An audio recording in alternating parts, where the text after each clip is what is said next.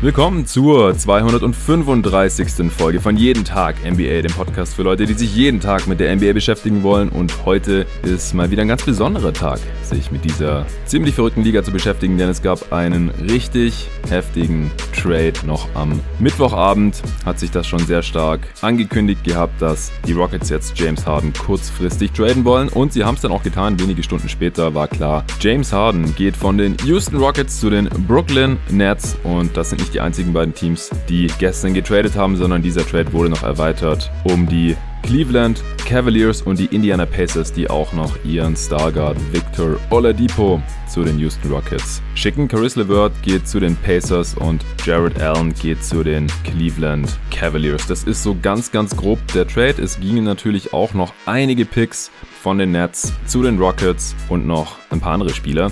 Ich werde gleich auf alle Details dieses Trades eingehen, werde es tiefergehend analysieren. Ich habe mir da heute richtig viel Zeit genommen, mir das Team für Team ganz genau anzuschauen, abzuwarten, wie der Trade im Detail aussieht. Es gab ja noch vom einen oder anderen Hörer gestern auf Twitter die Hoffnung, dass noch nachts ein Emergency Pod zum Trade droppen würde. Ich habe dann gleich geschrieben, nee, nee, kommt morgen woraufhin dann auch ein Hörer geschrieben hat, dass er eine tiefere Analyse in Ruhe auch bevorzugt. Und genauso sehe ich das ehrlich gesagt auch. Also immer wenn irgendwas passiert hier, ein größerer Trade, eine ganz schlimme Verletzung, irgendwas, worauf man spontan reagieren muss. Ich muss jetzt heute hier auch meinen gesamten Tagesplan komplett umwerfen, damit ich eben auf diesen James Harden Trade reagieren kann. Aber damit könnt ihr immer rechnen, dass innerhalb der folgenden 24 Stunden, wenn irgend sowas passiert, hier bei jeden Tag NBA dann auch eine Podcast-Folge dazu kommen wird. Geplant war eigentlich, dass ich mit Arne heute über die Teams aus LA sowie die Portland Trailblazers spreche. Das haben wir jetzt auf morgen verschoben, damit ich hier eben heute diesen Pod vorbereiten und dann noch für euch raushauen kann. Es ist ja immerhin auch der größte Deal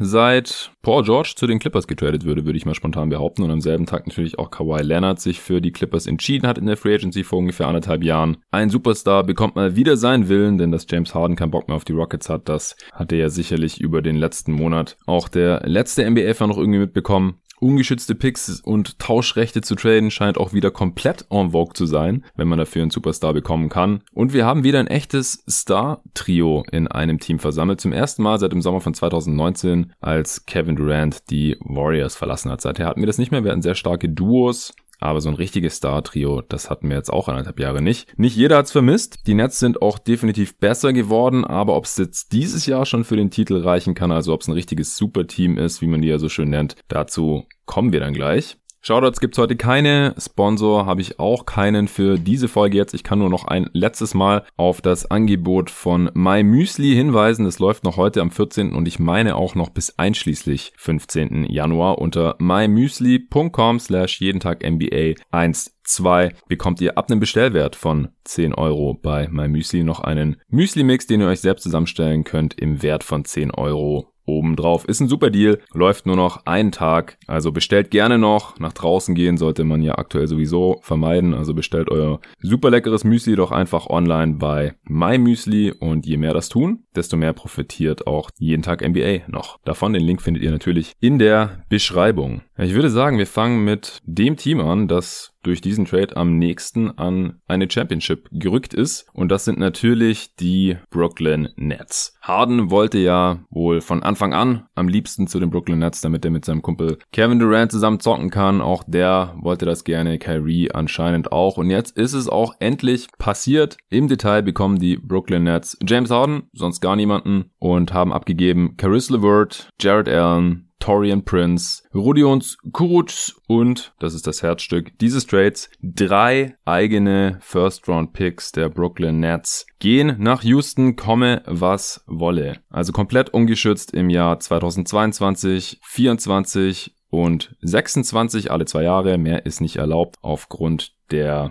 sogenannten Stapien Rule, benannt nach einem Besitzer der Cleveland Cavaliers, der in den 80er Jahren alle zukünftigen Picks verscherbelt hat. Dem wollte man danach einen Riegel vorschieben, dass sich da Teams nicht selbst ruinieren und nie wieder eigene Rookies haben können. Was man aber machen kann, ist in den restlichen Jahren Pick-Swaps mit zu traden. Also Tauschrechte, das machen die Nets auch noch, haben noch vier Pick-Swaps für ihre First-Round-Picks. Auch die sind ungeschützt draufgelegt in den Jahren dazwischen. Das heißt dann konkret 2021, also jetzt in der kommenden Draft 23, 25 und 27 in sechseinhalb Jahren erst ist dieser Deal dann komplett durch.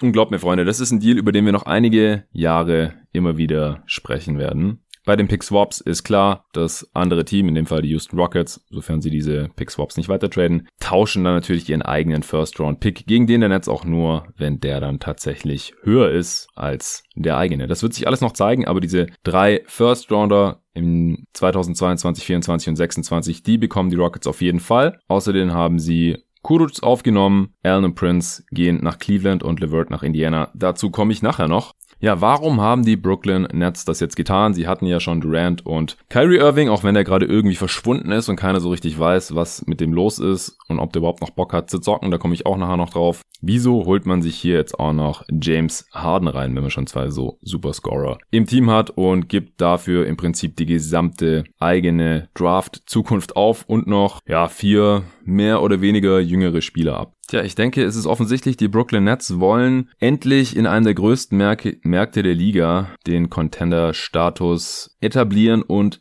zementieren um halt auch die New York Knicks, also Stadtrivalen auf der anderen Seite des East Rivers, endlich auszustechen, wenn es um die Fangunst geht, die irgendwie zu überholen. Denn äh, das hat sicherlich auch jeder Hörer, der schon mal in äh, New York war und da ein bisschen ein Auge drauf gehabt hat, mitbekommen. Die äh, Knicks, die dominieren natürlich immer noch obwohl sie natürlich sportlich auch schon länger nichts mehr vorzuweisen haben. Die letzten Titel der Knicks reichen jetzt schon ungefähr 50 Jahre zurück, 1970 und 73. Und ich denke halt mit so einem Move, da wollen die Nets auf dem Makro-Level jetzt gesehen, halt gerade die jüngeren Fans abgreifen, die sich halt auch nicht mehr an die 90er Knicks erinnern können, die immerhin noch mal in den Finals waren und äh, natürlich schon gar nicht irgendwie an Titel der 70er und halt die ganzen Kids abgreifen, die halt Fans von Kyrie, KD und Harden sind. Und wenn man sich halt auch mal anschaut, inwiefern sich die Nets jetzt entwickelt haben in den letzten Jahren seit dem Umzug aus New Jersey rüber nach Brooklyn, das ist ja schon relativ beachtlich und im Prinzip ist das hier jetzt nur ein weiterer Schritt in diese Richtung. Mit den Picks, die sie jetzt bis einschließlich 2027 verlieren werden und könnten, müssen sie eigentlich ein Championship gewinnen. Ansonsten hat sich dieser Trade nicht gelohnt, aber sobald sie eine gewonnen haben, hat sich halt wahrscheinlich auch schon gelohnt. Also ganz einfache Sache eigentlich. Ich finde, das unterscheidet sich auch so ein bisschen von einer Traditionsfranchise wie den Lakers zum Beispiel, wo jetzt ein Titel mehr oder weniger nicht den riesigen Unterschied ausmacht bei der Fanbase, aber es sind halt auch die Nets. Ja, das ist halt schon nochmal was anderes und dieser Titel, der würde natürlich unglaublich viel bedeuten. Ja, kommen wir zur Basketballanalyse. Man kann hier natürlich alles Mögliche analysieren bei so einem riesigen Trade, aber ich möchte mich jetzt erstmal auf die basketballerische Seite sowie auch die finanzielle Seite, Management-Seite, wenn man so möchte, konzentrieren. Erstmal hat man dieses äh, ja, Superteam, in Anführungsstrichen, Fragezeichen in Klammer, bis äh, Sommer 2022 safe. Also eigentlich nur noch anderthalb Jahre, weil dann alle drei aussteigen können. Durant, Harden und Irving können alle aussteigen. Die haben da noch eine Play-Option für die folgende Saison bis 2023. Das heißt, in anderthalb Jahren kann das hier alles schon wieder Geschichte sein, eventuell. Also hat man jetzt erstmal nur ein Championship Window für die nächsten anderthalb Saisons, also Championship 2021. Da wären jetzt aktuell halt die größten Fragezeichen. Was ist mit Kyrie Irving? Wann kommt er wieder? Kommt er überhaupt wieder? Hat er dann Bock auf die ganze Chose? Denn selbst wenn Irving jetzt nur noch die dritte Option hinter Harden und Durant sein sollte, dann macht er natürlich trotzdem noch einen riesen Unterschied aus, ja, ob er jetzt mitspielt oder halt auch nicht. Das bleibt abzuwarten. Und das zweite große Fragezeichen ist die Defense. Ja. Also ich glaube, um die Offense muss man sich mit Durant, Harden und Irving nicht so wirklich Sorgen machen. Da komme ich nachher auch noch mal ein bisschen detaillierter drauf zurück, denn da habe ich jetzt auch schon Zweifler gesehen, habe gelesen, ja, es gibt nur einen Ball, wie soll das laufen in der Offense? Also da machen mir ehrlich gesagt gar keine Sorgen. Aber die Defense, also Durant kann ein deutlich positiver Defender sein. Irving und Harden haben auch schon gezeigt, dass sie zumindest durchschnittlich verteidigen können, machen das aber halt meistens nicht. Und mit Jared Allen haben sie halt auch ihren besten Rim Protector abgegeben, deutlich besser als DeAndre Jordan mittlerweile auch, der jetzt wieder starten muss, denn aktuell haben sie sonst überhaupt keinen gesunden Big mehr im Kader und Nick Claxton ist ehrlich gesagt auch noch nicht so super bewiesen. Man hat noch Jeff Green, der mal als Small Ball Big neben Durant auflaufen kann. Ansonsten ist er Durants Backup und sonst hat man überhaupt keine Bigs, die halt für die Defense schon noch relativ essentiell sind, vor allem natürlich in der Regular Season. Und wenn man am Perimeter solche potenziellen Löcher im Kader hat. Ich denke mal, Joe Harris ist auch einer der fünf Starter, also neben Durant, Harden und Irving, sofern alle fit sind und spielen und dann eben DeAndre Jordan offensichtlich, der dann auch endlich wieder starten darf neben seinen Homies und dann eben Joe Harris Harris als Shooter offensiv super gefährlich. Neben diesen dreien, wenn der dann quasi vom viertbesten Defender oder vom zweitschlechtesten Defender, vom schlechtesten Perimeter Defender, wie auch immer, verteidigt werden muss, dann äh, werden da einige einfache Würfe für ihn dabei rauskommen. Aber auch er defensiv jetzt nicht so besonders beschlagen. Man hat noch mit Bruce Brown einen äh, Defensivspezialisten für Guards und Wings auf der Bank rumsitzen. Luawu Cabarro ist auch ganz ordentlich, aber es ist schon relativ dünn da jetzt. Also das ist ein großes, großes Fragezeichen. Kann man Championship Level Defense mit diesem Kader stellen? Und ansonsten, sie sind halt auch überhaupt nicht eingespielt und da hilft dann manchmal das größte Talent der Welt nicht auf dem Parkett, wenn man erstens nicht zu 100% zusammenpasst und zweitens noch nicht eingespielt ist, siehe Miami Heat 2011. Ein großer Vorteil ist aus meiner Sicht, dass sie offensiv schon mal deutlich besser zusammenpassen von den Skillsets, als es die Heatles damals getan haben, einfach weil alle auch entsprechendes Shooting mitbringen. Und das haben halt Wade und Bosch und LeBron damals nicht hinbekommen und sie waren es darüber hinaus halt auch noch gewohnt, immer ständig den Ball in der Hand zu haben und Offball nicht so viel zu machen. Das trifft ja auch auf Harden zu, da komme ich nachher auch noch zu, teilweise auch auf Irving, weniger auf Durant. Aber was die Eingespieltheit eingeht, das ist halt in dieser Saison aus meiner Sicht jetzt kein so großer Faktor, wie es in jeder anderen Saison der Fall wäre, denn der Rest der Liga ist halt ganz offensichtlich auch noch nicht wirklich eingespielt, weil die Trainingcamps so kurz waren und weil die Teams halt wirklich nur sehr eingeschränkt gerade trainieren können während der Saison. Das heißt, da wird die Lücke zum Rest der Liga nicht ganz so groß sein wie sonst. Das könnte ein Vorteil dann sein. Und ich denke einfach ganz grundsätzlich, der Floor mit Harden und KD ist schon sehr, sehr hoch. Einfach dieses Duo aufgrund des Talents. Das gleiche konnte man ja auch schon letzte Saison über LeBron plus AD sagen. Wenn man zwei, ja, mindestens Top 10 Spieler hat, vielleicht sogar Top 5, je nachdem, wie man das jetzt eben gewichten möchte, bei demselben Team, dann geht's in der Regel schon relativ weit. Sowohl in der Regular Season, aber dann halt auch in den Playoffs. Die Frage ist nur, wie hoch ist dieser Floor? Und äh, dazu komme ich jetzt gleich noch dann im, im, in der folgenden Saison. 2021, 22, wo auch noch auf jeden Fall alle drei unter Vertrag stehen werden. Da kann man dann schon im Sommer ein paar defensive Ergänzungen gemacht haben, entweder über die Taxpayer Mid-Level Exception, also die Nets sind jetzt einfach unglaublich tief in der Luxury Tax die nächsten Saisons, solange diese drei Typen unter Vertrag stehen, die verdienen ja zusammen schon weit über 100 Millionen pro Saison. Dazu noch äh, Joe Harris, der ja auch noch ganz gut bezahlt wurde jetzt mit seiner vorzeitigen Verlängerung. Also im nächsten Sommer steht man allein mit Harden, Durant, Irving, Harris, DeAndre Jordan, der auch zwei Saisons nach dieser da sein wird, knapp 10 Millionen verdient. Landry Shamet, der noch da ist, relativ günstig, unter 4 Millionen. Und Nick Claxton noch im Rookie-Deal. Nur mit diesen Spielern und dem Cap-Hold von Spencer Dinwiddie, 12 Millionen, der wird Free Agent, steht man schon mit 36 Millionen in der Luxury-Tax drin. Das ist unglaublich. Aber die Tax-Player Mid-Level Exception wird man trotzdem haben. Da könnte man noch einen Defender reinholen und Veteran Minimums geht natürlich auch jederzeit und ich könnte mir vorstellen, dass bei diesem Team, wo man weiß, da fallen jede Menge offene Würfe in der Offense ab und man wird irgendwie um die Meisterschaft mitspielen höchstwahrscheinlich. Da könnten dann auch Vets Schlange stehen, die da Bock drauf haben. Das kann ich mir gut vorstellen. Dann wird man volles Training Camp haben, höchstwahrscheinlich wieder vor der nächsten Saison. Nash ist ein Jahr erfahrener als Head Coach. Also ich denke, in der zweiten Saison, wo man dieses Team zusammen haben wird, da wird das Potenzial noch eher ausgereizt, beziehungsweise Floor und Ceiling werden da nochmal höher sein. Und wie gesagt, falls die Nets auch nur eine Championship holen, hat sich der Deal aus meiner Sicht halt schon gelohnt. Ganz wichtig auch, man gibt den Stars jetzt eben, was sie wollen. Also sowohl Durant und Irving, die auch freiwillig nach Brooklyn gekommen waren, als auch Harden, der da jetzt freiwillig hingetradet werden wollte, den allen hat man ja jetzt gegeben, was sie wollten, und zwar, dass sie zusammenspielen können. Und das macht halt aus meiner Sicht dann auch einen Verbleib bis erstmal mindestens 2023 wahrscheinlicher, dass sie halt nicht jetzt schon in 2022 da alle aussteigen und dann vielleicht auch noch darüber hinaus. Also das ist halt Spielern heutzutage einfach total wichtig, dass sie gehört werden und dass die Sachen eben so ein bisschen nach ihrem Willen funktionieren. Ich finde auch, dass Vergleiche mit dem Celtics Nets Trade von 2013 extrem hinken. Das war ja das letzte Mal, dass ein Team in einem Trade äh, ungeschützte Picks und Pick-Swaps en masse rausgehauen hat. Und ironischerweise waren es eben auch die Nets, die damals gerade erst nach Brooklyn umgezogen waren. Aber Vergesst nicht, Leute, Paul Pierce und Kevin Garnett waren damals 36 und 37 Jahre alt. Viel älter als die Stars das hier jetzt sind. Harden ist jetzt gerade mal so alt wie Kevin Garnett, als er nach Boston getradet wurde. Ja, das ist ein Riesenunterschied. Deswegen hinkt der Vergleich extrem. Und dazu kommt ja auch noch in Brooklyn warten jetzt halt schon Kevin Durant, und Kyrie Irving, nicht Darren Williams und Brook Lopez oder Joe Johnson oder so. Also sorry, das passt einfach überhaupt nicht, dieser Vergleich. Da haben wir jetzt eine ganz andere Situation. Ich äh, wollte mal noch ein bisschen näher auf den basketballerischen Fit eingehen, also wie das alles zusammenpasst, denn da gibt's ja auch einige Zweifler, wie ich gesehen habe. Wir erinnern uns, ein blutjunger Kern aus Kevin Durant, Russell Westbrook und James Harden hat ja 2012 auch schon mal für die Finals gereicht und zwei dieser drei haben wir jetzt hier wieder zusammen vereint. Ja, klar, dann halt neun Jahre später. Durant, Harden, einiges erfahrener, natürlich aber halt auch teilweise jetzt in ganz anderen Rollen gesehen. Bei Harden, ähm, ja, sieht man halt jetzt die letzten Jahre, dass er schon sehr, sehr balldominant natürlich geworden ist und am liebsten aus der ISO agiert, was auch gute Gründe hat, denn er ist halt nun mal extrem effizient.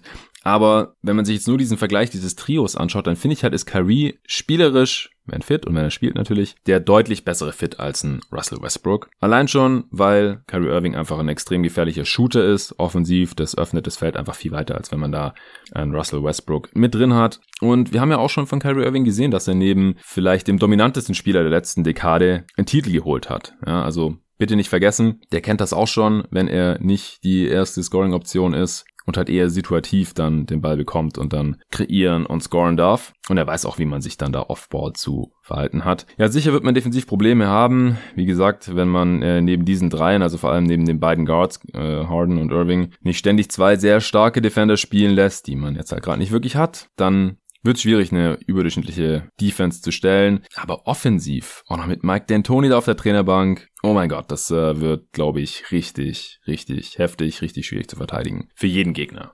Muss Harden sich anpassen? Mit Sicherheit kann es sein, dass dieses Team in dieser Saison nicht direkt ihr volles Potenzial entfaltet. Höchstwahrscheinlich. Aber dieses, es gibt nur einen Ball, wie wollen die das machen? Das ist einfach Bullshit aus meiner Sicht. Sorry. Also mit den Skillsets dieses Trios hat man in der Offense quasi unendliche Möglichkeiten, weil halt alle dribbeln, passen und werfen können. Vergleicht das mal mit jeder anderen Big Three, die es gab in der Liga-Historie. Das gab's aus meiner Sicht noch nie. Dass alle drei dribbeln, passen und werfen können. Das eröffnet wirklich ungekannte Möglichkeiten.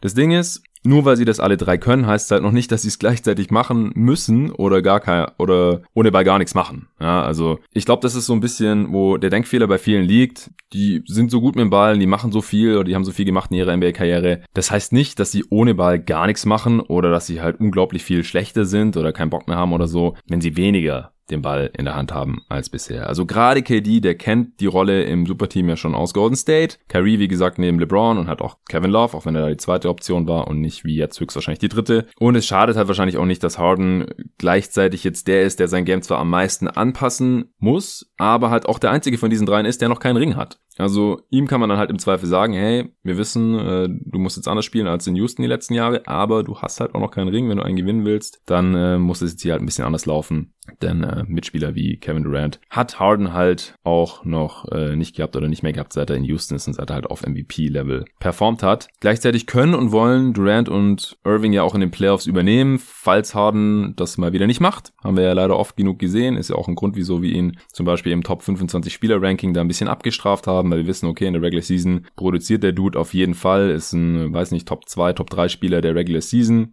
jedes Jahr äh, Topscorer, MVP, All-NBA-mäßig unterwegs. Aber in den Playoffs, da verschwindet er dann halt oft. Entweder für ganze Spiele. Er hat dreimal schon zwei von elf geworfen in den Playoffs. Das kennen wir von den anderen. Also von Irving halt, ja, Boston, ne? gut, Mantel Schweigens drüber. Aber Durant, ja, also da wissen wir eigentlich, dass er liefern wird. Also das ist dann schon auch wahrscheinlich ungemein beruhigend für einen James Harden und sollte da dann eigentlich auch nicht für, für Beef oder sowas sorgen. In der Regular Season ist Harden halt dafür dann wiederum der ausdauerndste von diesen dreien. Der fehlt quasi nie verletzt, kann jede Nacht sein Ding abspulen, macht quasi 30 und 7 im Schlaf. Falls äh, Durant back-to-back -back aussetzt oder Kyrie halt mal wieder irgendwie fehlt, dann kann Harden da problemlos übernehmen. Und hat die letzten Jahre halt gezeigt, er ist quasi fast alleine mit ein paar Shootern daneben dazu in der Lage, eine Top-Offense in dieser Liga zu stellen.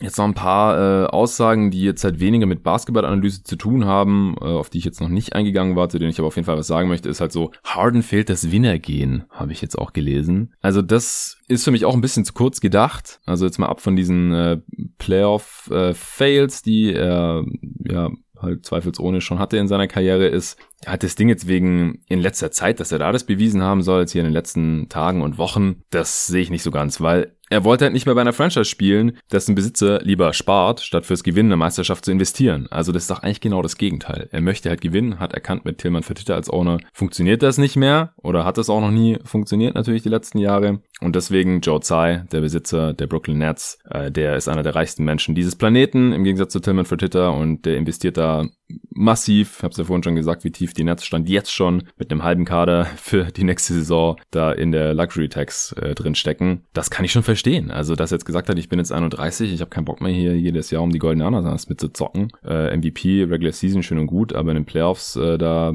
waren die Teams dann halt teilweise auch einfach nicht mehr tief genug und Harden musste zu viel machen und das äh, konnte er dann offensichtlich nicht. Also ich finde es eigentlich nur folgerichtig, dass er gesagt hat, oder ich finde es irgendwie nachvollziehbar, dass er gesagt hat, ich möchte gern lieber äh, in Brooklyn spielen wo meine Chancen zu gewinnen höher sind. Und klar, kann man ihm natürlich anlasten dann, äh, er hat immerhin einen Vertrag, verdient über 40 Millionen, dass er dann sich nicht an die Sicherheitsvorschriften hält bezüglich des Coronavirus, dass er offensichtlich mit einem Ranzen hier in die Saison gekommen ist und bestimmt ein bisschen fitter sein könnte. Aber da komme ich auch gleich noch zu. Ähm, das kann man ihm alles anlasten oder auch, dass er jetzt sich ziemlich abfällig über seine Teammates bei den Rockets noch geäußert hat. Das ist alles nicht cool. Das ist auch so ein bisschen Vince Carter Verhalten von damals, was ihn die Raptors-Fans ja nie so richtig verziehen haben. Aber immerhin haben die Rockets hier jetzt auch einen ordentlichen Gegenwert zurückbekommen. Im Gegensatz zu dem Vince Carter Trade damals damals zu den Nets. Aber dass Harden nicht gewinnen möchte oder halt äh, dieses lustige Titties over Titles Meme auf Twitter, also ich musste auch schmunzeln, als ich es gesehen habe, aber ich glaube einfach nicht, dass wenn Harden sich zwischen äh, ein paar Nächten im Stripclub und einer Meisterschaft jetzt hier in naher Zukunft entscheiden könnte, dass er sich dann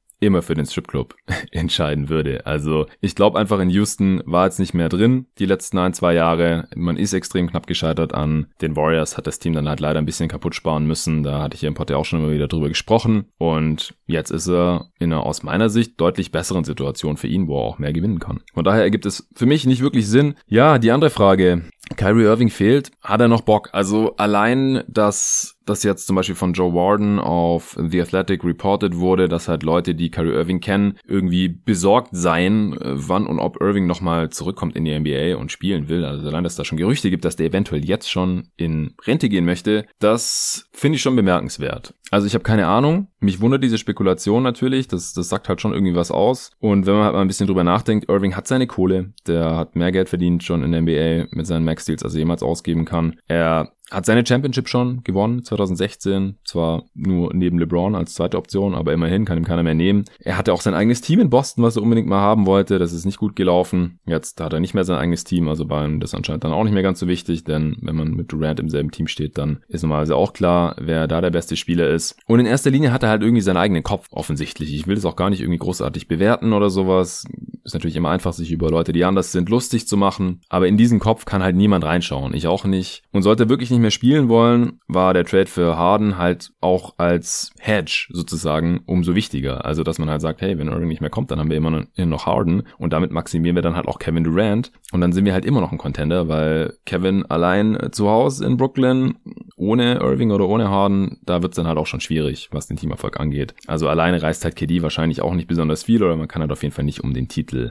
Mitspielen die nächsten Jahre. Und falls Irving halt doch wieder kommt, wovon ich jetzt auch bis auf weiteres erstmal ausgehe, das wäre ja schon, was noch nie da gewesen ist, wenn sich jetzt ein Spieler mitten im NBA-Vertrag äh, in, beim Max-Deal und jetzt die Contender und alles dazu entscheidet, nee, also Basketball, die NBA ist mir gerade nicht mehr so wichtig, ich äh, bin da mal raus, ciao. Und hat dann natürlich auch Auswirkungen auf seinen Vertrag und sowas, den bekommt er natürlich auch nicht mehr ausgezahlt und so. Also das würde ich niemals ausschließen bei Kyrie, aber wie gesagt, bis das passiert, glaube ich es nicht und da gehe ich jetzt auch erstmal davon aus, dass er zurückkommen wird und wieder spielen wird. Steve Nash hat auch gesagt, klar, kommt er wieder, aber was soll er auch anderes sagen als sein Head Coach? Und wenn er halt kommt, dann, wie gesagt, viel Spaß, das zu verteidigen. Jetzt sprechen wir noch ein bisschen über die Picks, weil klar, jedem fällt da erstmal die Kinnlade runter, ähnlich wie beim Drew Holiday Trade oder halt auch schon beim Paul George Trade oder beim Westbrook gegen Chris Paul Trade, wenn einige Picks der Zukunft da über die Ladentheke gehen, dann ist das immer richtig krass und vor allem jetzt halt auch im Holiday Trade oder auch in diesem, dass die halt komplett ungeschützt sind. Da gibt's halt dann keine Sicherheitsleine und äh, dass man halt sagt, hey, selbst wenn wir mal richtig schlecht sind und dann auch noch Lottery Glück haben, äh, irgendwie, dass wenn der Pick in äh, Top 3 landet oder Top 4 oder wenigstens der, der erste Pick wird, was ja auch schon passiert ist, ja, fremde Picks sind schon erste Picks Picks geworden. Gerade Kyrie Irving war ja so einer, hat mir bei der Redraft, Redraft 2011 auch erwähnt, dass es eigentlich ein Clippers-Pick war, den die Clippers äh, da mit Baron Davis nach Cleveland geschickt hatten und dann wurde es halt der erste Pick und die Cavs konnten damit Irving ziehen. Das will man vielleicht verhindern, solche extremen Situationen, aber das haben die Bucks nicht mehr gemacht im Drew Holiday Trade. Da hatte ich auch schon ausführlich drüber gesprochen. Und die Nets haben das jetzt auch nicht mehr gemacht. Deswegen schauen wir uns jetzt mal noch ein bisschen genauer an. Die Picks 2021, 22 und eventuell auch 23, je nachdem, ob die dann halt da ausgestiegen sind oder nicht im Sommer 2022, werden halt ziemlich sicher keine Lottery Picks werden, weil die Nets relativ safe in die Playoffs kommen. Solange halt auch nur zwei dieser drei in der Regular Season spielen, würde ich mich darauf festlegen, dass die sicher in die Playoffs kommen. Harden hat nie die Playoffs verpasst. Und dann halt noch ein Kevin Durant dazu, wenn der fit ist, also unmöglich in der Eastern Conference die Playoffs zu verpassen. Deswegen 21 und 22 werden keine Lottery Picks und höchstwahrscheinlich späte First Rounder. Das sind dann halt schon mal zwei dieser sieben Nets Picks, die höchstwahrscheinlich nicht besonders wertvoll sind und der 23er hat, solange die nicht frühzeitig aussteigen, genau die gleiche Chose. Bleiben die vier Picks danach.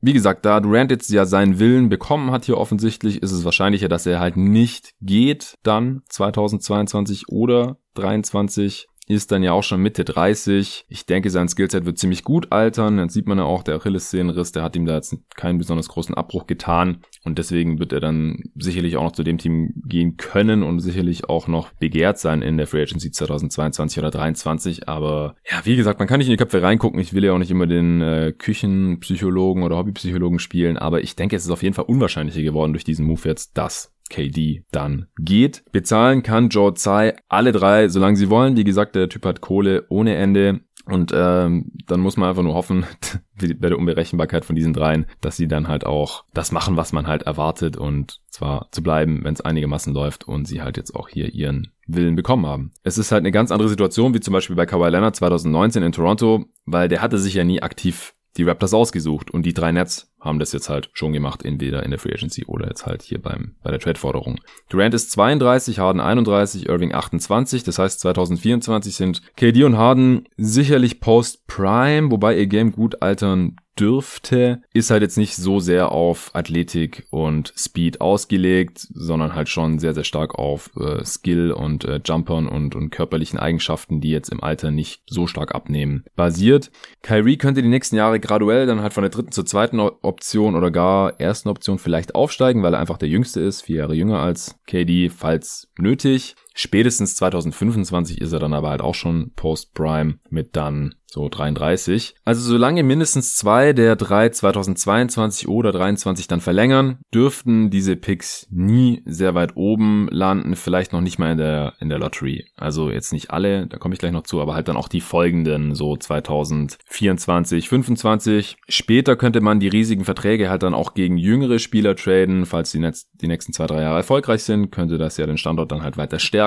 Die Nets sind in der Liga-Hierarchie durch die Signings von Kyrie und KD ja eh schon angestiegen, wie ich vorhin schon erwähnt habe, durch den Trade. Jetzt halt nochmal, ja, wenn ein Spieler sagt, ich will dahin, dann lässt das natürlich auch immer aufhorchen oder stärkt halt einfach den Standard und unterstreicht die Attraktivität von dieser Franchise.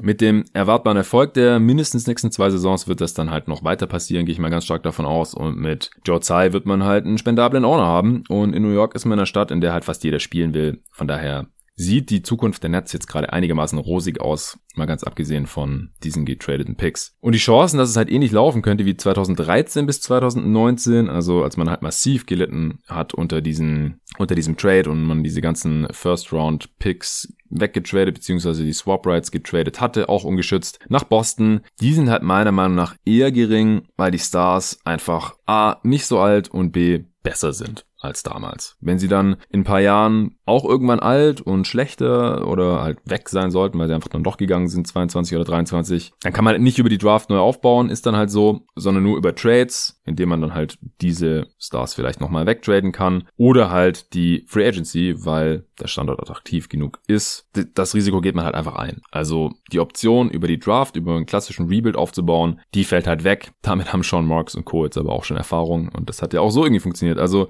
selbst aus dem fatalen Trade damals wurden effektiv nur zwei gute Spieler die die Celtics jetzt haben, und zwar Jason Tatum und Jalen Brown. Die sind sehr gut. Das ist ein super äh, Wing-Duo als Kern für die Zukunft. Aber ironischerweise, wenn man mal drüber nachdenkt, haben, hat Brooklyn jetzt vielleicht trotzdem die bessere Chance, bald um den Titel mitzuspielen. Bessere Chance als, als Boston. Nicht so ein langes Fenster natürlich, wie man diesen beiden jungen Spielern hat klar. Aber würdet ihr jetzt eher darauf setzen, dass die Nets innerhalb der nächsten zwei Jahre einen Titel gewinnen oder die Celtics? Und das ist halt schon krass, wenn man sich halt diese, diesen Trade von 2013 anschaut und alles, was da so dran hing. Ja, ansonsten müssen die Nets jetzt noch ein paar Spieler unter Vertrag nehmen. Die haben drei Roster-Spots offen, weil sie halt nur einen zurückbekommen haben und vier abgegeben haben. Mindestens zwölf müssen sie haben nach Liga-Regularien. Einen defensiven Big findet man ja auch tendenziell am leichtesten in dieser Liga. Das ist die am einfachsten zu füllende Position überhaupt. Es wird vielleicht den einen oder anderen Buyout noch geben im Verlauf der Saison, dass einfach Spieler herausgekauft werden, Wets aus Rebuilding-Teams, die diese Teams nicht mehr wirklich gebrauchen können, die sowieso Free Agent werden. Dann sagt man, komm, verzichte auf ein bisschen Geld, dann lassen wir dich hier raus aus dem Vertrag und dann kannst du nochmal irgendwo um die Playoffs oder die Meisterschaft mitspielen und bekommst da nochmal Geld. Ansonsten kann man auch immer noch Spencer Dinwiddie traden. Nicht, weil er diese Saison noch besonders viel hilft. Im Sommer wird er Free Agent, sondern man hat dann halt seine Bird Rights und braucht kein Cap Space, um ihn einen Vertrag zu geben. Der war jetzt nicht in diesem Trade drin. Man hat da auch lieber Torian Prince abgegeben, der ja immer noch ein Body gewesen wäre, jetzt hier in dieser Regular Season, äh, Playoffs vielleicht spielbar gewesen wäre. Also auf jeden Fall halt ein Spieler mehr im Vergleich zu Dinwiddie, der einfach nicht mehr spielen wird dieses Jahr nach seinem Kreuzbandanriss. Andererseits ist halt Dinwiddie auch ein Expiring und selbst wenn man ihn jetzt nicht traden kann, dann kann man sich im Sommer überlegen, was bieten wir dem an, wollen wir den behalten, wie auch immer. Luxury Tax Situation hatte ich vorhin schon angesprochen und Torian Prince 13 Millionen, die hätten halt alleine schon eine höhere Luxury Tax um 50 Millionen Dollar bedeutet gegenüber halt Spencer Dinwiddie, der eben ausläuft. Und 50 Millionen, das ist halt ein Torian Prince niemals wert, weder dass man ihn jetzt hier noch behält in dieser Saison, noch dass man ihn in der nächsten hat. Deswegen verstehe ich auch, dass man eher Prince weggeschickt hat als Dinwiddie. Und ich glaube halt auch, dass selbst Dinwiddie's Bird Rights noch einen größeren Gegenwert einbringen können, weil falls man ihn jetzt noch tradet, als es ein Torian Prince wäre, der hat eigentlich eher einen negativen Value, denke ich mal. Und dazu kommen wir auch gleich noch, wenn wir über Cleveland sprechen. Ja, Harden Durant und der ewige Jeff Green sind jetzt auch endlich wieder vereint. Die haben ja schon als Jungspunde zusammengezockt mit Russell Westbrook damals noch in Oklahoma City. Dann äh, hatte Harden ja auch nochmal in Houston mit ihm gespielt. Also die kennen sich wirklich schon äh, ziemlich gut und sind jetzt hier auch wieder vereint. Äh, Jeff Green war ja damals auch ein hoher Pick, der fünfte. Der ging ja damals für äh, Ray Allen aus Boston nach Seattle dann noch und dann sind sie nach Oklahoma City umgezogen. Selber Draftjahrgang wie Kevin Durant. Harden und Durant sind Stars geworden, Jeff Green nicht, aber ja, wird jetzt hier bestimmt noch seine Rolle als Backup haben, allein schon in Ermangelung an Alternativen. Also es ist den Nets extrem teuer gekommen, um jetzt hier diesen Teil des Trades vielleicht langsam mal abzuschließen. Hatte Houston wirklich diese Verhandlungsmacht, um diese ganzen ungeschützten Picks einzufordern oder hätten sie am Ende den Trade vielleicht doch gemacht? Denn sie waren jetzt eigentlich schon in einer, in einer scheiß die Rockets, weil Harden hatte schon vor einem Monat gesagt, ich will weg. Dann äh, kam er später in die Saisonvorbereitung, hat sich nicht an Regeln gehalten, ist äh, übergewichtig offensichtlich, äh, hat über die Teammates abgekotzt und, und hat die angemeckert nach äh, dem, ne, der letzten Niederlage da gegen LA im Lockerroom und so weiter. Also war ein richtiger Stinkstiefel. Sie haben ihn dann ja auch nach Hause geschickt und haben gesagt, komm, geh, äh, bis du getradet wirst, wollen wir dich hier nicht mehr sehen. Und das kam dann halt relativ schnell jetzt. Aber die Rockets können ja eigentlich froh sein, beziehungsweise die Frage ist, wieso haben die Nets das gemacht? Hatten die wirklich so Schiss davor, was passiert, wenn Harden nach Philly geht, gegen die man dann ja auch in den Playoffs ran muss und die dann halt auf einmal ein sehr viel schwerer Gegner sind, Kontrahent sind, äh, wenn man in die Finals einziehen möchte. Das ist natürlich ein Riesenfaktor. Also es gab ja schon jemanden, gegen den man geboten hat. Also was ich ja oft kritisiere, ist bei Trades oder auch bei Free Agency Signings, who are you bidding against? Also gegen wen bietest du ja gerade? Und oft kann man halt nicht erkennen, gegen wen man da jetzt geboten hat und dann am Ende irgendwie nur gegen sich selbst oder hat sich irgendwie vom Agenten ein bisschen verarschen lassen und dann wird halt irgendwie überbezahlt. Und hier hat man halt tatsächlich gegen die Sixers geboten, über die ich nachher auch noch ein bisschen sprechen werde, denn äh, sie haben jetzt hier einen großen Trade nicht gemacht und das ist halt auch irgendwie erwähnenswert oder Diskussion wert. Unterm, unterm Strich hätte ich den Trade halt auf jeden Fall gemacht, weil am Ende in dieser Liga immer Talent gewinnt. Immer. Vielleicht nicht schon in dieser Saison, aber die Titelchancen der nächsten paar Jahre sind halt schon deutlich höher als vorher. Und darum geht's halt den Nets im Endeffekt. Hatte ich ja eingangs erklärt. Die Nets wollen eine Championship und dann zahlt man hier halt, was vonnöten ist. Und wenn sie halt sonst Harden nicht bekommen hätten, dann äh, bringt's am Ende halt auch nichts, wenn sie irgendwie zwei Picks mehr haben, die irgendwo in den 20er landen vielleicht. Äh, und dafür aber halt eine geringere Titelchance hatten. Ich kann daher die schlechten Bewertungen des Trades teilweise nicht nicht ganz nachvollziehen. Also beim Dunkdown Pod habe ich zum Beispiel gehört, die haben äh, ein D- gegeben, also eine 4 Oder Kevin Patton auf ESPN hat auch ein D gegeben. Also ich sehe den Trade eher positiv. Lang nicht perfekt, das ist kein A oder keine 1 oder sowas, aber irgendwas mit B, so im, im Zweierbereich würde ich schon geben, denn man hat verdammt nochmal James Harden bekommen und hat dafür keinen Star abgegeben, nicht mal ein Star-Talent. Das, das macht man einfach. James Harden ist ein All-Timer, MVP, Topscorer seit Jahren und dass er in den Playoffs das manchmal nicht liefert, das ist mir dann auch ein bisschen egal, wenn man halt Kevin Durant und Kyrie Irving noch im Team hat. Also ich hätte den Trade auf jeden Fall gemacht. Ich finde ihn gut. Ich bin super gespannt natürlich. Ich glaube nicht, dass die Nets dieses Jahr irgendwie Favorit sind oder schon den Titel holen werden. Ich sehe da schon noch die Lakers vorne nach wie vor. Da sprechen wir dann bestimmt noch in einem anderen Pod mal drüber. Aber die nächsten Jahre, also mindestens mal diese und nächste Saison, ist die Titelwahrscheinlichkeit schon deutlich gestiegen. Offensiv wird man da wirklich super schwer zu stoppen sein. Und ich denke halt auch, so First-Round-Picks, die werden tendenziell immer ein bisschen überbewertet. Vor allem, weil man denkt, oh ja, das könnten irgendwie Top-3-Picks werden. Und, und die Celtics haben ja auch wirklich hohe Picks dafür bekommen. Aber die Picks, die nicht so hoch waren, das sind auch keine tollen Spiele geworden. Einen hat man nur nach Cleveland getradet gegen Irving, das ist Sexton geworden. Äh, dann ist noch ein anderer Pick, James Young, geworden. Der ist nicht mal mehr in der Liga. Also das ist halt dann schon immer die Frage, auch bei den Pick-Swaps, die ja auch nur durchgeführt werden, wie gesagt, wenn die Nets dann tatsächlich besser, äh, schlechter sind als die Rockets. Das weiß man ja auch noch nicht. Im Endeffekt sind es vielleicht nur drei First Rounder, von denen zwei nicht besonders hoch sind, keine Lottery-Picks sind, dann hat man halt vielleicht im Endeffekt auch nur einen Lottery-Pick abgegeben. Das kann auch sein. Ja? Und wie wahrscheinlich ist es, dass man dann halt äh, einen Spieler zieht oder dann irgendwie einen Spielerkern hat in ein paar Jahren mit diesen Picks, die einen so nah an den Titel bringen, wie es halt James Harden und die anderen Spieler, die man jetzt schon hat, tun. Und man darf auch nicht vergessen, Durant und Irving sind ja komplett umsonst gekommen. Für die muss man gar nichts zahlen, die haben einfach als Free Agents unterschrieben. Und deswegen hatte man jetzt hier halt auch noch ein bisschen was auf der hohen Kante, in Anführungsstrichen. Man musste keine Picks vertraden bisher und deswegen konnte Median jetzt halt in Harden investieren und hat dann halt im Endeffekt ein richtig starkes Trio. Hängt jetzt halt noch viel davon ab, was die Nets noch so machen, um in der Defense besser zu werden, ob die drei Spieler jetzt wirklich so happy zusammen sind, wie sie es wahrscheinlich vorher erwartet haben, sonst äh, hätten die das ja nicht alle gewollt. Und natürlich, ob Kyrie Irving nochmal Bock hat zu zocken. Ich hoffe es sehr, sehr. Denn wenn, wenn die hier spielen, wenn die drei zusammen spielen, das wird dann wirklich Must-See TV werden. Ja, kommen wir zum Team, das James Harden jetzt abgeben musste, den Houston Rockets. Und das wird ein richtig langer Pot, wie ich gerade sehe. Aber gut, bei den ganzen Notizen, die ich mir gemacht hatte, war das auch schon irgendwie abzusehen. Und Brooklyn war jetzt auch schon der größte Brocken. Aber wir müssen auf jeden Fall noch über Houston sprechen. Das ist gar keine Frage. Und auch über Indiana, Cleveland und Philly werde ich noch ein paar Worte verlieren. Ja, James Harden haben sie abgegeben und im Detail zurückbekommen. Victor Oladipo, auch kein Nobody übrigens. Also an jedem anderen Tag, wenn Oladipo getradet worden wäre, dann äh, hätte ganz NBA Twitter nur darüber gesprochen. Dante Exum haben sie noch bekommen, war auch mal ein hoher Pick. Jetzt von den Cavs zurückbekommen, dafür, dass die dann Torian Prince aufnehmen. Im Grunde Rodions Kurut haben sie noch von den Nets bekommen. Der hatte eine ganz solide Rookie-Saison, seither so ein bisschen aus der Rotation gefallen. Ich weiß nicht, ob der noch ein NBA-Spieler ist. Sehen wir dann. Außerdem natürlich diese drei Brooklyn First Rounder und vier Swap Rights. Das hatte ich ja gerade schon alles im Detail erklärt. Ja, Houston tradet also den zweitbesten Rocket aller Zeiten nach Akeem Olajuwon, würde ich jetzt einfach mal so spontan behaupten, und geht in eine Übergangsphase und äh, stellt sich halt mit den Picks auch ordentlich für die Zukunft auf. Dass das mit Harden in Houston nichts mehr wird, das war ja absehbar. Also das war ja auch, warum ich die Rockets vor der Saison am besten als sehr schwer einzuschätzen empfunden habe in der Preview mit Ole Frax zusammen, dass Houston kein Harden in Normalform mehr haben wird in dieser Regular Season. Das war mir eigentlich klar. Also dass er entweder gar nicht mehr für sie spielt, weil er keinen Bock hat oder wenn er spielt nicht bei 100% ist, was jetzt ja auch der Fall war.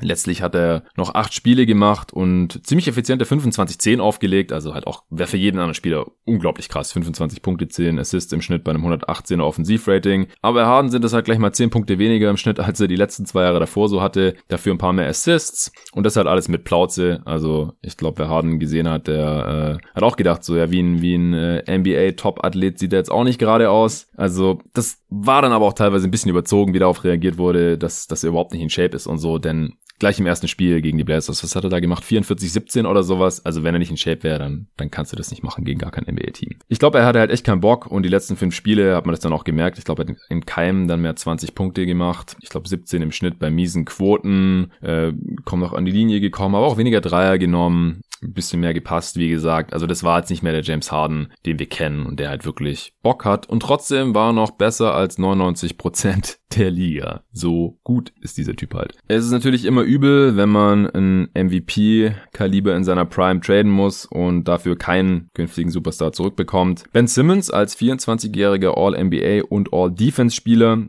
der auch noch vier weitere Saisons unter Vertrag steht, nach dieser hier, wäre der wahrscheinlich beste Gegenwert gewesen, der in den letzten 20 Jahren bei so einem Deal überhaupt jemals über die Theke ging. Aber ich verstehe auch, warum man jetzt lieber nicht um ihn aufbauen will. Die Gründe findet ihr gerne im Top 10 U24 Pod, der so vor knapp vier Wochen rausgekommen ist. Da haben wir auch über Ben Simmons gesprochen und warum wir, ich glaube, alle neun oder zehn andere U24-Spieler, also Spieler, die maximal 24 Jahre alt sind, nehmen würden und um die ein Team aufbauen, als um Ben Simmons. Ist einfach ein problematischer Spielertyp, was nicht heißt, dass er nicht gut ist. Wie gesagt, er wäre wahrscheinlich so im Vakuum der beste Gegenwert gewesen, der jemals bei so einem Superstar-Trade, zumindest in den letzten 20 Jahren, davor kann ich es nicht so ganz einschätzen, äh, getradet wurde. Das passiert normalerweise auch nicht, sind meistens entweder Spieler, die noch überhaupt nichts gerissen haben, denen viel Potenzial nachgesagt wurde, die hoch gepickt wurden, was bei Simmons ja auch der Fall ist, ist ja auch ein ehemaliger First-Pick, aber er war halt schon All-NBA, worüber man streiten kann, aber halt so ungefähr auf diesem Level ist er natürlich schon. Er ist All-Defense, einer der besten Defender überhaupt in dieser gesamten Liga. Und er ist schon ein Spieler, um den man aufbauen könnte, aber wie gesagt, ich verstehe es auch, dass Houston sich offensichtlich dagegen entschieden hat, denn er war wohl auf dem Tisch. Houston wollte halt mehr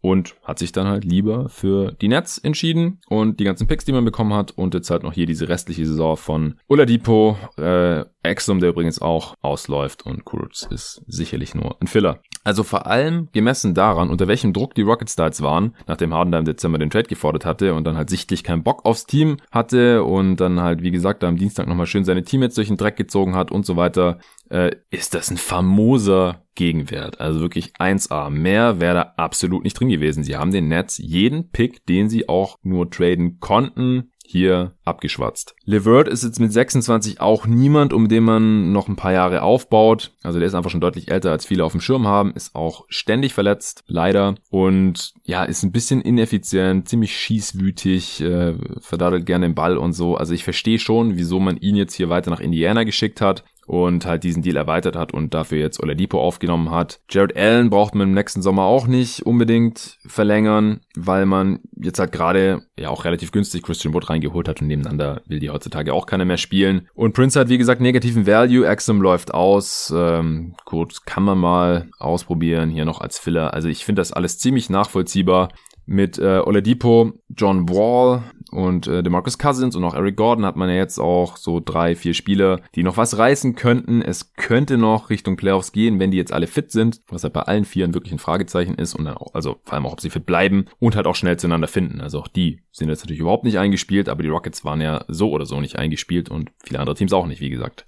Fertitta hat zwar nicht die Kohle, um für einen Contender in die Luxury Tax zu gehen, offensichtlich, ist durch diesen Deal aber halt auch aus der Luxury Tax rausgekommen. Wer jetzt gedacht, hey, freut mich für ihn. Äh, aber Playoffs sind definitiv finanziell lukrativer, als direkt komplett in den Rebuild zu gehen. Die eigenen Picks gehen halt unter Umständen ja nach Oklahoma City wegen des äh, Westbrook Chris Paul Trades vor anderthalb Jahren. Weswegen ich mir halt schon vorstellen kann, dass man erstmal noch versucht, solange Walt's Deal noch läuft, noch drei Jahre bis 2023, und er einigermaßen liefert, wie es ja gerade zu tun scheint, äh, noch mit Werts halt irgendwie, um die Playoffs zu spielen. Also zumindest mal halt noch diese Saison. Äh, je nachdem könnte man mit Oladipo im Sommer dann halt auch verlängern, wenn man das möchte. Äh, eventuell hat man ja auch schon mit seinem Agenten vorgefühlt, bevor man sich dann auf den Trade geeinigt hat. Also ob das überhaupt eine Option ist für Oladipo in Houston zu bleiben, wie viel er sich da so vorstellt. Da darf natürlich nichts festgehalten werden, das wäre illegal, aber sowas wird normalerweise schon gemacht bei Trades, dass man da zumindest mal irgendwie kurz drüber spricht. Aber als sicher sich das auch nicht an. Also überbezahlen wird Tillman Fertitta den dann 30-jährigen Victor Oladipo mit Sicherheit auch nicht. Und er hat ja wahrscheinlich durchaus relativ hohe Gehaltsvorstellungen, denn sonst wäre man sich ja auch mit Indiana schon einig geworden und die kennen seine Krankenakte halt auch wie kein anderes Team. Das ist immer dann äh, so ein Hinweis drauf, dass man da ein bisschen vorsichtig sein sollte wahrscheinlich.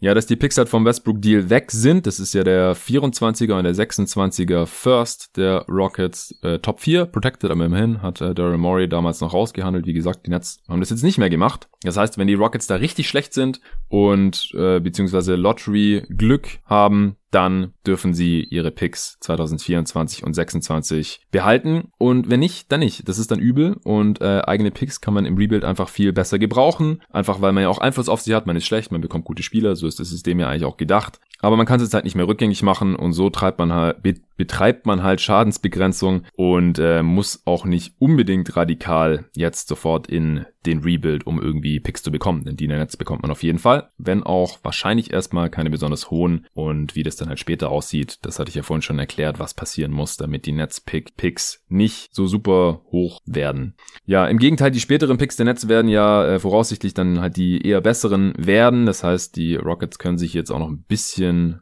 Zeit lassen, ist halt auch die Frage, wollen sie dann halt 2024 schon so schlecht sein, dass die Wahrscheinlichkeit steigt, dass sie diesen Top 4 geschützten Pick behalten? Oder denken sie, ja, die Wahrscheinlichkeit ist jetzt halt mit den neuen Lottery-Odds und so eh nicht so hoch. Deswegen gucken wir einfach mal äh, lieber, ob wir noch so möglichst lang in die Playoffs kommen können. Und dieses Jahr, wie gesagt, halte ich das für sehr wahrscheinlich, dass sie jetzt erstmal noch auf Siege spielen. Denn Tanking wird ihnen rein gar nichts bringen, weil dieser Pick via Pick-Swap vom Westbrook-Paul-Deal äh, weg sein wird und sie kriegen dann im Gegenzug den der Miami Heat oder Denver Nuggets. Von daher können sie so gut sein, wie sie wollen in dieser Saison. Eventuell könnte man ja in Zukunft dann auch noch mit den, mit den Assets, also so mit äh, diesen Netz-Picks auch selber nochmal für einen Star traden, der irgendwo weg will und muss dann gar nicht unbedingt rebuilden. Also die Rockets haben da jetzt viele Optionen. Daryl Morey ist zwar weg, aber die Rockets haben ja auch die letzten 13 Jahre nie rebuildet. Die waren ja seit 2007 immer in den Playoffs und jetzt hat man halt die Assets und zumindest mal noch so eine halbe spielerische Grundlage.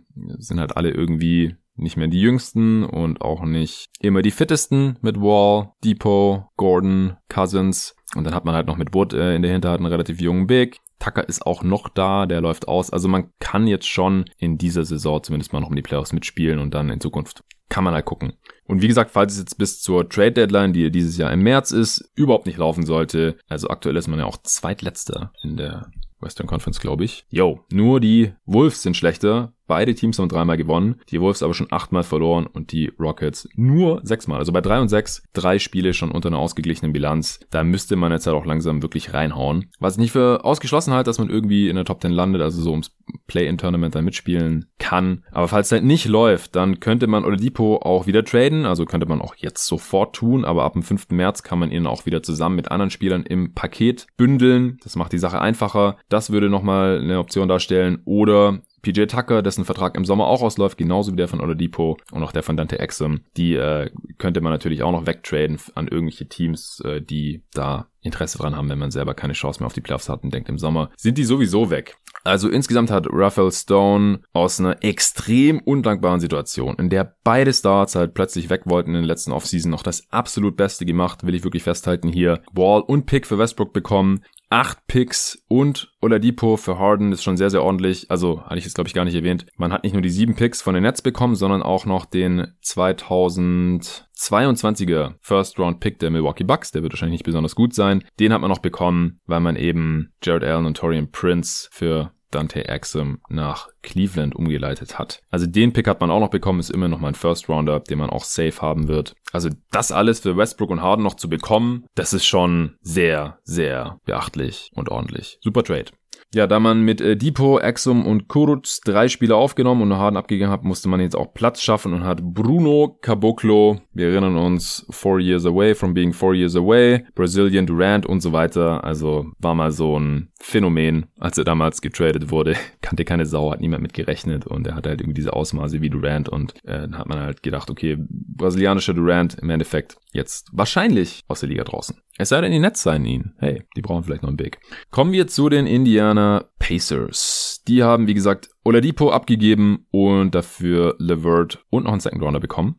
Der Second Rounder ist einer von Houston, 2023. Ah, letztes Vertragsjahr von Wall, da könnten die schon ziemlich schlecht sein und dann ist es eventuell sogar ein hoher Second Rounder. Soll hier vielleicht so ein bisschen ausgleichen, dass Oladipo jetzt gerade wahrscheinlich noch der bessere Spieler ist als Levert, auch wenn er natürlich nicht mehr der All-NBA-Spieler ist von vor ein paar Jahren. Jetzt hier nach seiner Verletzung. Also man merkt ihm das schon noch an. Finish zum Beispiel sehr viel schwächer am Ring als damals noch, verteidigt nicht mehr ganz so gut. Und Depot hat jetzt auch das bekommen, was er schon länger gewollt hatte. Das hat der eine oder andere sicherlich auch mitbekommen in der Offseason, dass Oladipo einen Trade gefordert hat. Das wurde danach dann dementiert und er hat auch im Gegensatz zu Harden danach die Klappe gehalten, hat gespielt, war ein Pro, die Pacers sind gut, man hat dann nichts mehr von gehört und deswegen war jetzt der Trade-Gegenwert hier natürlich auch noch entsprechend hoch. Also Hut ab vor Oladipo. Ein Grund war höchstwahrscheinlich, dass die Pacers ihn auch nicht vorzeitig verlängern wollten. Das hat ihm anscheinend nicht so ganz gepasst. Jetzt muss er halt gucken, was bekommt er dann von den Rockets oder auf dem freien Markt. In der Free Agency nächsten Sommer. Mit LeVert bekommen sie jetzt einen zwei Jahre jüngeren, ziemlich ähnlichen Spielertypen, wie ich finde, der halt vor allem noch zwei Saisons nach dieser unter Vertrag ist. Also die Saison ist er vielleicht nicht besser als Oladipo, aber die Pacers hätten halt Depot sehr sicher einfach für gar nichts verloren, wenn sie ihn jetzt nicht getradet hätten im nächsten Sommer. Und die Pacers sind natürlich auch überhaupt keine Free Agency Destination. Die greifen selten mal einen guten Free Agent ab und haben jetzt auch gar nicht so die Flexibilität. Deswegen waren sie auch gut beraten, dass sie jetzt hier noch einigermaßen Ersatz bekommen haben per Trade. Und dazu halt noch dieser Second. Das ist, ist schon ein sehr, sehr solider Deal. Und sie sparen auch noch 4,8 Millionen, denn LeVert ist billiger als Depot und sind damit diese Saison auch aus der Luxury Tax draußen. Und so ein Small Market Team wie Indiana, die äh, mussten da natürlich auch noch schauen, dass sie am Ende keine Luxussteuer zahlen. Insgesamt stehen die Pacers halt jetzt für mehrere Jahre mit soliden Spielern und mit angemessenen Gehältern da, die alle ihre besten Jahre wahrscheinlich auch so vor sich haben dürften, mit TJ Warren, Domantas Sabonis, Miles Turner, Malcolm Brockton und eben Chris LeVert. Oladipo war da schon so ein bisschen negativ hervorgestochen mit seiner Free Agency und dass er halt irgendwie nicht mehr ganz zufrieden war und schon der älteste ist von diesen ganzen. Und diese Unsicherheit hat man hiermit halt beseitigt, ohne wirklich schlechter zu werden, bevor man im Sommer eventuell plötzlich deutlich an Qualität verliert, weil Oladipo für gar nichts weg ist.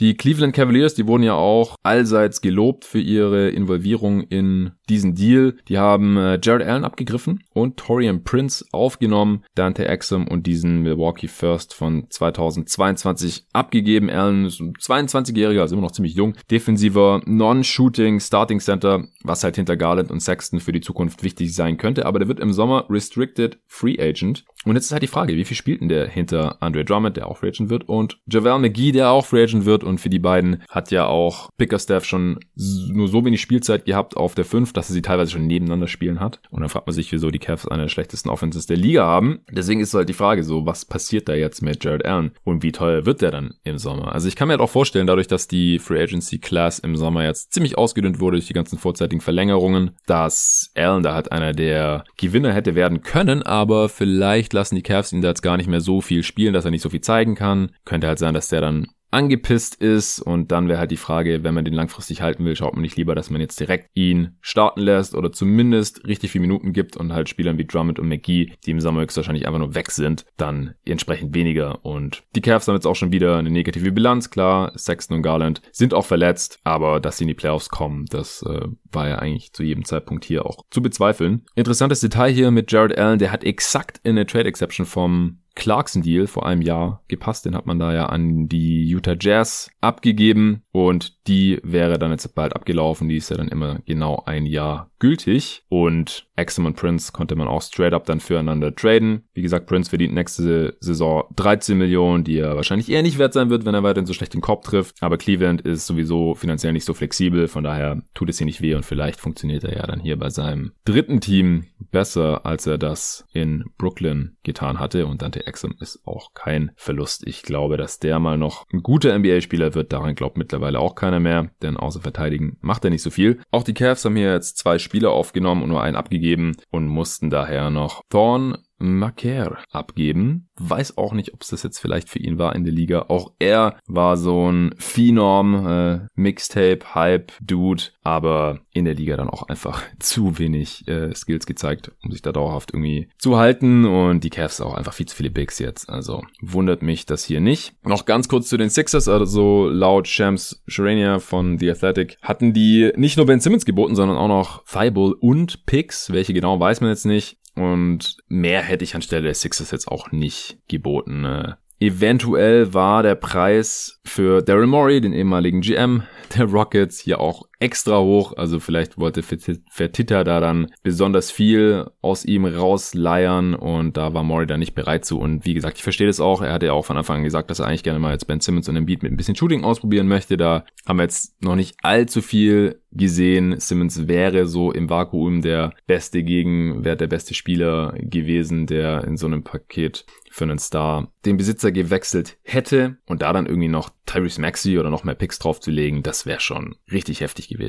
Also ich verstehe da beide Seiten, äh, verstehe, dass die Rockets jetzt nicht irgendwie um Simmons neu aufbauen wollen, verstehe aber auch, dass die Sixers nicht noch mehr abgeben wollten. Harden und Embiid wäre spielerisch sicherlich super spannend gewesen die nächsten Jahre, aber Embiid ist halt doch nochmal deutlich jünger als Harden. Die hätten dann ihre Prime nicht zusammen erlebt, was ich dann auch immer ein bisschen schade finde. Von daher bin ich eigentlich ganz zufrieden damit. Und ich hatte auch noch eine Umfrage gemacht auf Twitter unter Ad jeden Tag NBA und fand es ganz interessant, dass selbst eine Stunde vorm Trade oder so immer noch eigentlich alle davon ausgingen, dass Harden bei den Sixers landet. Also ich selbst ehrlich gesagt auch, weil ich dachte einfach, dass jedes Paket um Simmons, jedes Paket der Nets schlagen würde und 52 Prozent haben noch vor 21 Stunden gedacht, dass die Sixers James Harden bekommen werden. 31 Prozent die Nets. Könnte auch sein, dass ein paar Stimmen erst nach dem Trade dann hier noch dazu kamen. Denn ich hatte auch mal geschaut. Also da hatten die Sixers so ungefähr 70 Prozent und die Nets so 17 oder so. Und jetzt waren es am Ende, wie gesagt, 52 Sixers, 31 Nets, 7 Prozent anderes Team und 10 Prozent haben für keine Ahnung gestimmt. Und ein anderer User auf Twitter, der Miguel, der hatte gefragt, wo man Harden am liebsten sehen würde. Und auch da haben die Sixers gewonnen gehabt, am selben Tag, ein bisschen früher. 42% wollten Harden bei den Sixers sehen, nur 20% bei den Nets, 17,5% bei den Nuggets und 20% bei den Heat. Wow. Also sind offensichtlich jetzt nicht alle zufrieden damit und die meisten müssten überrascht davon gewesen sein, dass es jetzt doch die Brooklyn Nets für James Harden geworden sind. Ja, jetzt müssen wir nur noch hoffen, dass äh, Kyrie Irving wieder zurück zum Basketball findet. Wie gesagt, ich würde Stand heute noch davon ausgehen, weil alles andere einfach viel zu krass wäre, aber andererseits passieren in dieser Liga auch einfach viel zu krasse Sachen und vor allem bei Kyrie Irving darf einen so langsam nichts mehr so wirklich wundern. Dann wollte ich noch zwei Sachen ergänzen. Natürlich gab es auch direkt Covid-Restriction-Updates, nachdem der erste Teil der Answering Machine veröffentlicht wurde, so ungefähr eine Stunde später, was äh, wir dann natürlich noch nicht wussten, als wir aufgenommen haben, den ersten Teil der Answering Machine zusammen mit Nico, als wir über diese ganze Thematik gesprochen hatten. Ich hatte im Pod ja auch noch gesagt, so dass verantwortungsvolles Verhalten noch irgendwie weiter definiert werden muss oder dass die Spieler das halt irgendwie unterschiedlich definieren. Und da ist jetzt halt die Liga nochmal reingekommen und hat gesagt, also natürlich auch immer in Zusammenarbeit mit der Spielergewerkschaft, das hatte ich glaube ich sowieso vergessen zu sagen, dass man vielleicht auch nicht immer irgendwie auf äh, die Liga oder gar Adam Silver draufhauen sollte, wenn einem da irgendwas nicht passt oder wenn man irgendwas komisch findet, denn solche Sachen werden immer zwischen der Liga, die ja im Prinzip die 30 Teambesitzer vertritt. Ja, Adam Silver handelt ja nur im Interesse der 30 Teambesitzer. Der hat keine eigene Agenda oder sowas, sondern sein Arbeitgeber sind die 30 Teambesitzer. Die legen quasi fest, was er machen soll, beziehungsweise stimmen dann darüber ab, wenn er da verschiedene Optionen darlegt. Der kann nichts allein entscheiden. Ja. Und dann auf der anderen Seite natürlich die Spielergewerkschaft, die die Interessen der Spieler vertritt und die verhandeln natürlich dann immer die Liga und die Spielergewerkschaft, was da gemacht werden soll. Ja, gibt's eine Saison? Wie viele Spiele? Äh, was müssen die Spieler machen? Welche Regeln gibt's da? Was dürfen die nicht machen? Und so weiter. Das ist alles verhandelt und dem haben die Spieler auch alle zugestimmt. Da muss ja auch keiner spielen oder so. Die können ja auch alle sagen, nee, kein Bock, ich bin raus. Dann kriegen ja kein Geld und die wollen Geld. Ja, ganz vereinfacht gesagt. Und da jetzt auch stand heute schon 16 Spieler positiv getestet worden, vor zwei Tagen waren es noch neun, was immer noch extrem viel weniger ist als vor den Trainingslagern. Da wurde ja auch getestet vor Beginn äh, der Training Camps. Da waren es 48 Spieler, also viermal so viele ungefähr. Also wenn die NBA auch unterbrochen oder abgesagt werden würde jetzt, würden sich mit sehr hoher Wahrscheinlichkeit mehr Spieler anstecken, als jetzt hier unter diesen relativ strengen NBA-Vorgaben. Also die würden sich einem höheren Risiko aussetzen, wenn die Liga jetzt nicht stattfinden würde, weil manche Leute auch immer damit argumentieren, oh, das ist viel zu gefährlich für die Spieler, die stecken sich alle an. Ja, wenn es keinen Ligabetrieb gibt, dann stecken sich noch viel mehr an, weil die einfach nicht so aufpassen in ihrer Freizeit oder halt ein Großteil anscheinend nicht ganz so verantwortungsbewusst ist und auch nicht ganz so verantwortungsbewusst war und deswegen wurden da jetzt auch nochmal die Regeln angepasst im, äh, in, in der Heimatstadt, im Home Market, äh, müssen die zu Hause bleiben, unterwegs. Wenn sie im Hotelzimmer dürfen keine Gäste mehr ins Hotelzimmer kommen, denn es, man ging halt davon aus, dass so die Fälle von außerhalb in die Liga eingeschleppt wurden, dass sich die Spieler so irgendwie infiziert haben. Denn innerhalb der Liga ist es einigermaßen unwahrscheinlich. Man darf äh, nicht mehr in Restaurants, davor gab es so offizielle Listen, welche Restaurants durchaus okay sind und welche nicht. Es gibt auch strengere Maskenvorschriften am Spielfeldrand, da hatten Nico und ich uns ja auch ein bisschen drüber ausgelassen. Auf der Bank und im Lockerroom etc. Nach dem Spiel darf man sich jetzt nicht mehr umarmen, sondern halt nur noch äh, Ellbogen äh, checken oder Fistbumps. Also das wird alles massiv nochmal verschärft und so wird eben gehofft, dass es weniger Fälle geben wird. Kam für mich jetzt, wie gesagt, nicht besonders überraschend, denn, wie gesagt, verantwortungsvolles Verhalten, wenn man das nicht genau definiert, dann äh, setzen es die Spieler halt offensichtlich unterschiedlich um und so sind halt wohl die positiven Fälle dann in die diversen Teams eingeschleppt worden. Und das möchte man jetzt eben verhindern. Dann sind ja auch schon wieder Spiele abgesagt bzw. verschoben worden. Und dann kam noch ein Hinweis von Tim Winter, aka Tim Frost auf Twitter. Wir hatten ja ausführlich darüber gesprochen, welche Regeln die Offense bevorzugen, gerade auch im Vergleich zum internationalen Basketball. Und wir hatten nicht erwähnt, dass es im internationalen Basketball ja keine defensive drei Sekunden gibt, was natürlich es der Offense im internationalen Basketball ein bisschen schwerer macht, denn wenn man dann einen krassen Rim Protector hat, einen langen Body, wenn der konstant direkt unterm Ring stehen darf oder direkt vorm Ring, dann ist natürlich ein bisschen schwieriger, als wenn der dieses Two-Point-Nining machen muss. Also immer alle 2,9 Sekunden spätestens kurz für eine halbe Sekunde die Zone verlassen, also einen Schritt einfach rausmachen und direkt wieder rein, solange man halt nicht direkt den Gegenspieler verteidigt. Das äh, macht natürlich schon einen Unterschied. Ich würde den Impact da jetzt nicht als riesig einschätzen, aber man hätte es auf jeden Fall erwähnen sollen. Also danke für den Hinweis, Tim. So, das soll es jetzt auch gewesen sein. War jetzt auch eine Stunde hier über diesen Blockbuster-Trade. James Harden nach Brooklyn oder Depot nach Houston. Ich bin ultra gespannt. Also ich werde richtig viel Brooklyn Nets schauen. Ich hoffe, wie gesagt, dass Irving bald wieder dabei ist und dann bin ich mal gespannt, wie die gegnerischen Teams in der Regular Season gegen dieses Team verteidigen werden, wen sie sich jetzt vielleicht auch noch in den Kader holen, um den aufzufüllen, ob es Folgetrades geben wird, was die Rockets jetzt damit oder Depot so machen, wie Levert in Indiana funktioniert. Und ich habe den Pod jetzt heute lieber alleine aufgenommen, weil ich nicht genau wusste, wann ich fertig bin mit der Vorbereitung. Und die Pods werden natürlich auch automatisch immer länger, wenn man noch einen Gast mit drin hat. Aber ich werde sicherlich auch in den nächsten Folgen dann immer wieder auf diesen Trade zu sprechen kommen und auch in den nächsten Jahren. Denn wie gesagt, die Picks, die werden die Nets hier noch richtig lang verfolgen und ich bin gespannt, wie sich es auswirken wird und ob man am Ende sagen kann, der Deal hat sich gelohnt. Vielen Dank fürs Zuhören und bis morgen.